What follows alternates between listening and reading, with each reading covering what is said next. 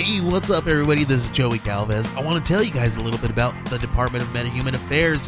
This one is a story about a team led by a retired sidekick, two felons, a failed actor from Broadway, and a reprogrammed cyborg. But their first mission is to stop the criminals who have robbed a bank, and they will have to set the world at ease. You're going to get 180 pages of entertainment action packed awesomeness right here in the first six issues in a collected hardcover volume one. All you got to do is head on over to Kickstarter.com and type in the Department of Metahuman Affairs or DMA and check it out right now.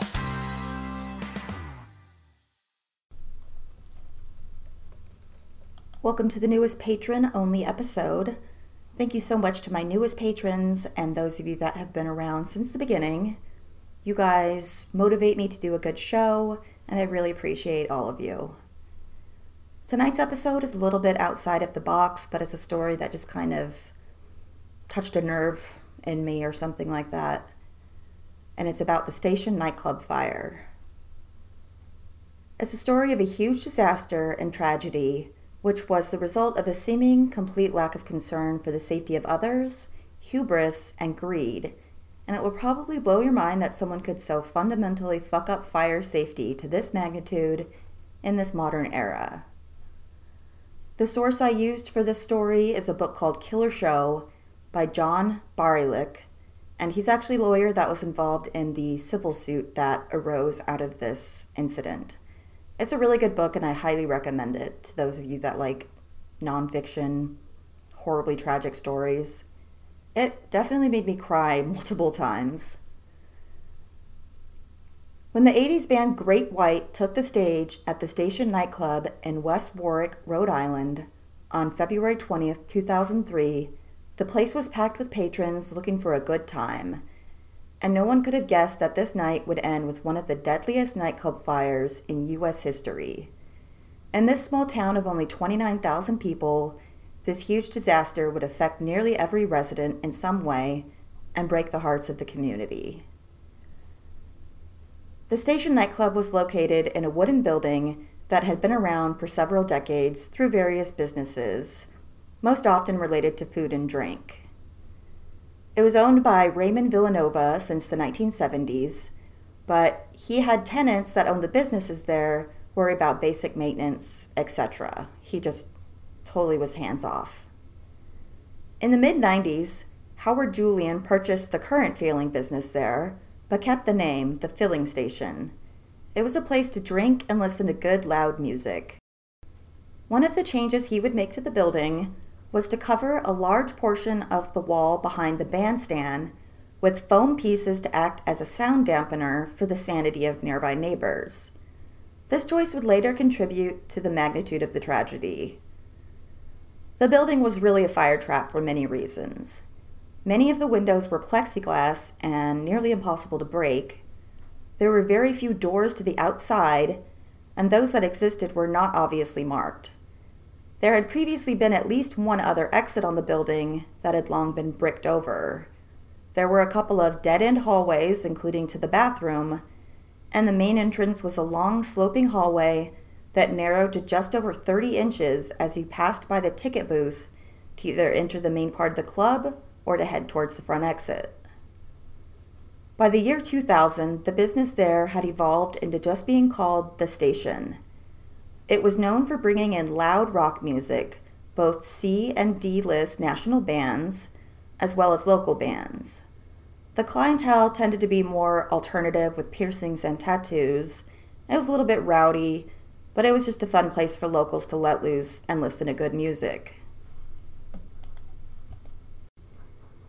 That year, the station was purchased by Michael and Jeffrey Derderian, a pair of preppy young wannabe entrepreneurial brothers.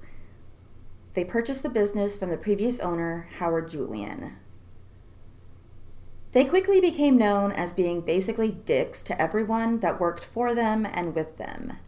They were stingy and preferred to pay people with cash rather than formal paychecks in order to avoid silly things like employee benefits. They also never bothered to get workers' comp insurance for the business.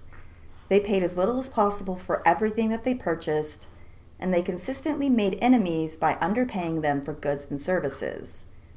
After a short time, it became obvious that they genuinely did not care how many bridges they burned in the local rock music scene, and they became well known for being a pair of shitheads.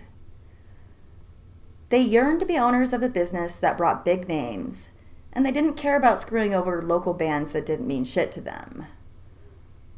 One big change that they made to further dampen sound for the neighbors was to continue on with Howard Julian's idea and go ahead and cover a huge portion of the interior walls and ceiling with polyurethane foam blocks.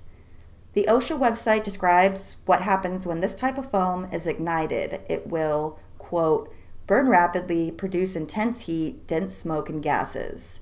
Firemen actually refer to this type of foam as solid gasoline. Not exactly the best thing for the interior of your building. In the end, approximately 900 square feet of the interior would end up being covered in this foam. They also stacked this foam over the previous existing foam, which had lined the wall directly behind the stage. And that foam was actually polyethylene. And the building would pass multiple fire safety inspections over the few years that the brothers owned the business. Local fire marshal Denis Larocque did a yearly inspection of the business, and it always passed. He never once noted the 900 square feet of foam on the walls. And later he would say that he never saw it.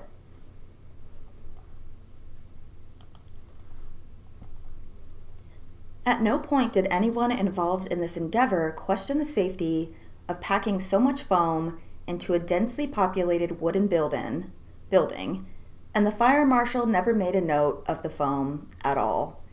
And at one point, the brothers requested that Larocque change the legal capacity for the building. They wanted to pack in as many people as possible, and he obliged by raising the capacity from around 300 to 404.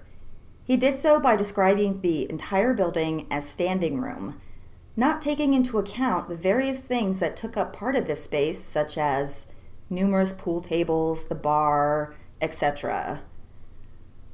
Ironically, during this time frame and his other job as an on-air personality at a local TV station, Jeff Derderian would do a fire safety bit discussing the dangers of mattresses that contain polyurethane foam, somehow not connecting it in his thick skull to the hundreds of square feet of PU foam he had put all over the walls of his business. Seriously, I can't with these people. The band playing that night on February 20th, 2003 was Great White. They were a band that had been around since the late 70s and had seen a small amount of fame with songs such as Once Bitten, Twice Shy. I'm sure that you've heard it. During the 80s, they had a bit of a glam vibe, and they toured with some of the biggest bands of the decade. They were basically a band that wouldn't be anybody's number one favorite, but that if you heard them, you would definitely recognize their songs. By 2003, the band was pretty washed up and touring the US in a tour bus playing very small venues. One holdover that held on they held on to from their glam rock days was the use of pyrotechnics, which as you might have guessed will become important in the story. Many, many bands had played the station over the years using pyrotechnics, with permission freely given by the business owners, including the Derderians. Bands like Great White couldn't afford great pyro, so they would buy it on the cheap and sort of MacGyver their own setup. They rarely, if ever, adhered to fire safety rules, which mandated permits for the pyro and the involvement of a licensed pyrotechnician. The pyrotechnics that they used consisted of a sparkler set up on the stage that would be shot off and rain sparks over the crowd. The device is called a gerb, and it, quote, produces a dense plume of sparks, sparks with little or no post burn ash. The sparks it showered the room with were essentially tiny pieces of metal with an estimated height reach of about 15 feet. The band manager for Great White was a guy named Dan Biechele, and though he rarely, if ever, bothered to get the correct permits for the pyro, he always checked with business owners before setting off pyro at shows there. The lead singer of the band, Jack Russell, spent the 20th going throughout various places in town and making friends with people he came across and inviting him to the show as part of his guest list. Unfortunately, his invitation would doom several people on that list. On the night of the show, actual tickets had been sold out early in the night, but the box office continued to sell makeshift tickets written on scraps of paper. The business never bothered to actually pay attention to capacity during shows. They just wanted to sell as many tickets as possible. And that night, there were approximately 460 people packed into the building, well over the recently elevated number of 404. Ironically, at what would become the last show at the venue ever, the brothers had invited a guy that they planned to sell the business to to come check out how the business ran. And coincidentally, that night, a cameraman from the TV station where Jeff worked was actually going to be filming footage inside the club and discussing nightclub safety. This was in response to an incident a few days prior in which 21 people were crushed in a Chicago nightclub. The cameraman was named Brian Butler, and before the night was over, the footage he would shoot in the club would be all over news stations across the country. The band began their first song around 11 o'clock and quickly began shooting off pyrotechnics. Within just a few seconds, they had struck the foam walls, which quickly ignited. The fire licked up the walls, spreading extremely fast, Thick black smoke rapidly began to fill the room from the ceiling down, making the crowded room dark and causing disorientation and panic. And worse yet, bits of the foam were catching on fire and falling off the ceiling onto the people below. The station had actually previously been grandfathered in under old rules, which did not require a sprinkler system in a public place. And the brothers had never bothered to get one, of course, because they're cheap bastards and there was only one working fire extinguisher in the main bar area, and it was no match for the quickly growing fire. In fact, 90 seconds from the moment of ignition, the entire building would be full of smoke and nearly entirely engulfed in flame. Anyone that had not escaped before was now going to be in extreme risk of injury or death. It was also later calculated that within 90 seconds of ignition, as the building quickly filled with smoke, the oxygen in the room went down to 2% concentration, which would cause many people to pass out and just die where they lay. Most people would instinctively head for the front exit, but there were so many people trying to push through the narrow corridor to the front door that some people began to fall and be trampled. Others were pushed on top of them, and eventually there was just a massive human pileup wedged near the front door, and no one could get past it to the outside. There was a door directly behind the stage, which most of the band members exited through. A few other people attempted to follow them out that door, but for some reason, security turned some of them away, stating band exit only, despite the fact that the entire fucking room was on fire. Some of the people they turned away would not make it out at all. As the seconds passed, heavy black smoke and flame billowed across the entire ceiling, growing bigger and bigger as it extended lower into the room, causing people to have to crawl if they wanted to breathe. Many people lost their husbands and wives, significant others, friends, family members, and bandmates in the smoke only to later realize their loved one had not made it out. Ty Longley of the band Great White, who was actually a session musician, was one of the unlucky ones that did not make it out. Many people rushed to the large windows only to realize they were made of plexiglass and were damn near impossible to break.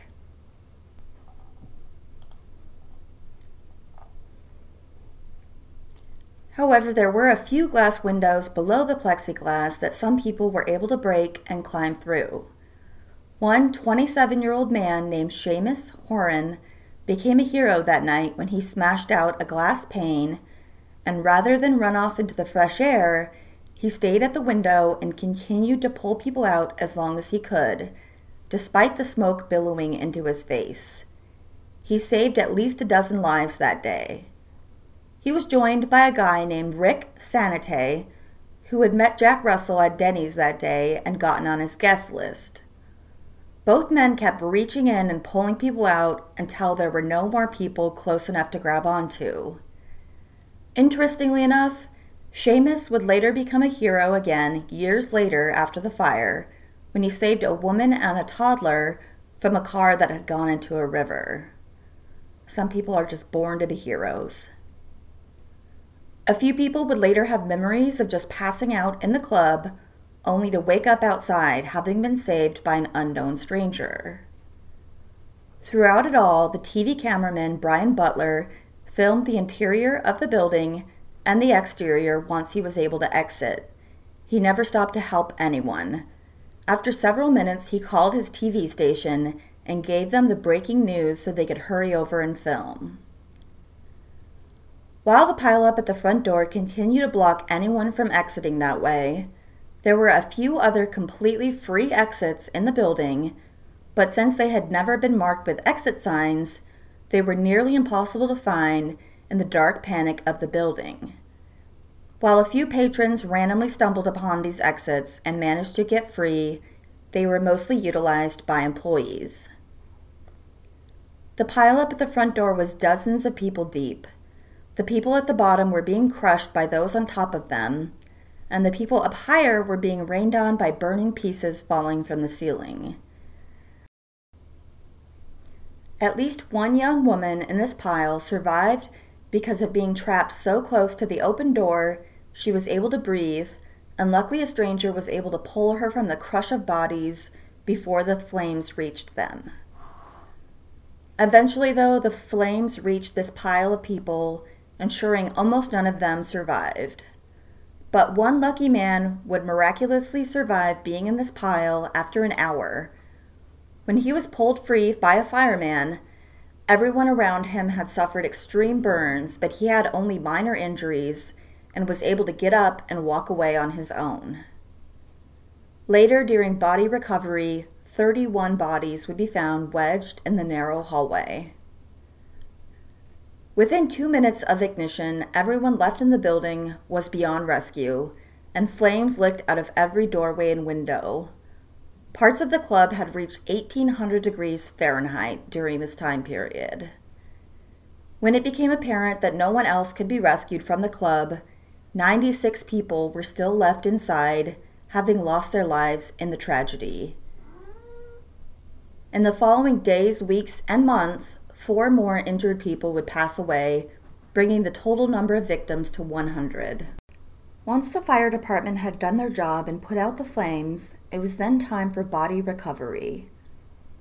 One lone medical examiner investigator named Jay Kingston would spend the next 17 straight hours in the freezing cold working on body recovery.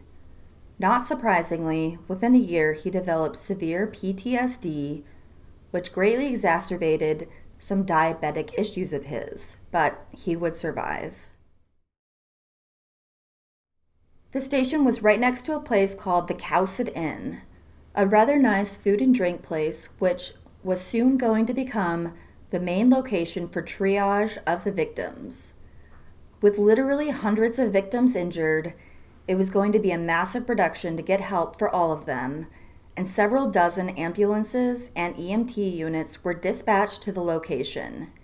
Nearly 200 injured people were sent to nearby hospitals, some so badly burned they could not be identified. The restaurant owner and employees stayed throughout the night to provide food and water to victims and responders. None of the ambulances or EMT units charged for their services that night. Even nurses that had seen the story about the fire on the news arrived to help the victims without being asked. And the TV station cameraman on hand meant that his TV station was quickly alerted to the catastrophe, and reporters would rush to the scene and stay for hours capturing footage. 45 minutes after the fire started, the footage from Brian Butler was broadcast on the news, which led to dozens of people coming to the site looking for loved ones and flocking to any of the local hospitals involved trying to find a missing loved one, since identification of many of the burn victims took a while to make, some people would be left waiting for days to find out if a loved one was injured or dead. Law enforcement would use missing persons reports from friends and family members, along with cataloging the owners of the vehicles left in the parking lot, to try to figure out who they had to identify among the injured and dead, since in many cases the person or body did not have ID or ID had been destroyed in the fire. But family members were quickly diverted to the Crowne Plaza Hotel in Warwick, which was the family meetup center for those that were looking for answers. There, they would fill out missing persons reports and provide specific identifying details of their loved ones to hopefully be found as an unidentified victim in a hospital many of whom were in comas for days or weeks afterward. They would also give information on dentists to get dental records in case their loved one was suspected to be dead. As the days went on, it became less and less likely that any of the families remaining were going to receive the slightly better news that their loved one was in hospital.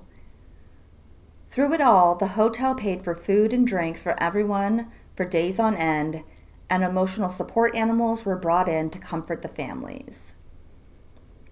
Within five days of the tragedy, however, autopsies of all of the dead were completed and everyone had been identified. Once the wreckage had been sorted through, as well as possible, by first responders, a special team was brought in. This was a forensic archaeology team that had been formed in the wake of 9 11. Months after 9 11, this team came to the World Trade Center site to sort through the debris in the search of human remains. They had already seen the very worst mass tragedy in U.S. history, and now they brought the skills they had learned to the station fire site to search for human remains and personal effects. This was a group of volunteers made up of Professor Richard Gould from Brown University and many of his archaeology students. They would work several hours a day for several days in freezing temperatures in an effort to provide closure for loved ones and to make sure that all human remains had been removed from the site before the site was released by law enforcement. By the end of a week of work, they had found 54 pieces of human remains and 88 personal items which could be returned to family members. And after the immediate aftermath, it now became time to question how something this catastrophic could have occurred and who may have played a part in it. The club manager, the sound man, and the owners would insist to law enforcement that pyrotechnics had never been involved at the club. But this would later be proven to be an obvious lie, as many people had personal knowledge of having seen or even done pyrotechnics at previous shows there, including over a dozen bands throughout the years, including the years that the Derderians had owned the business.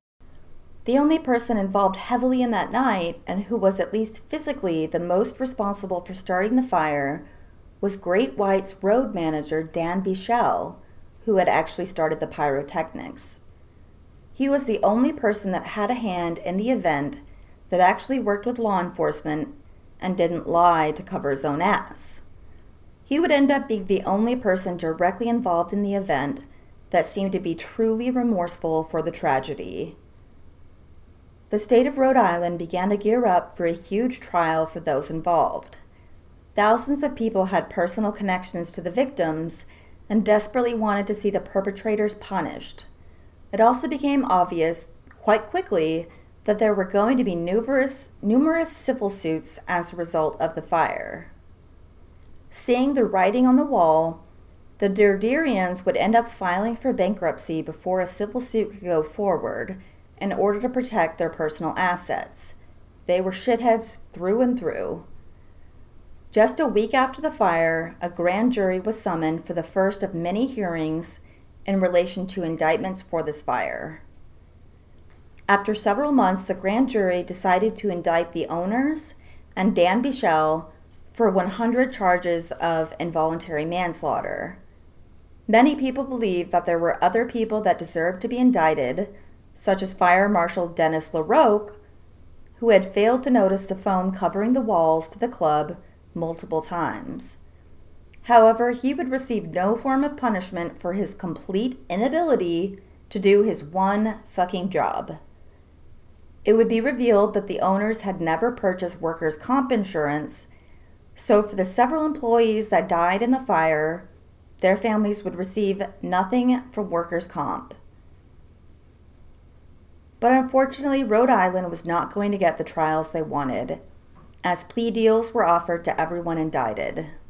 Dan Biechele actually sent letters of condolence to the families of every single victim, and he would end up pleading guilty to 100 counts of involuntary manslaughter.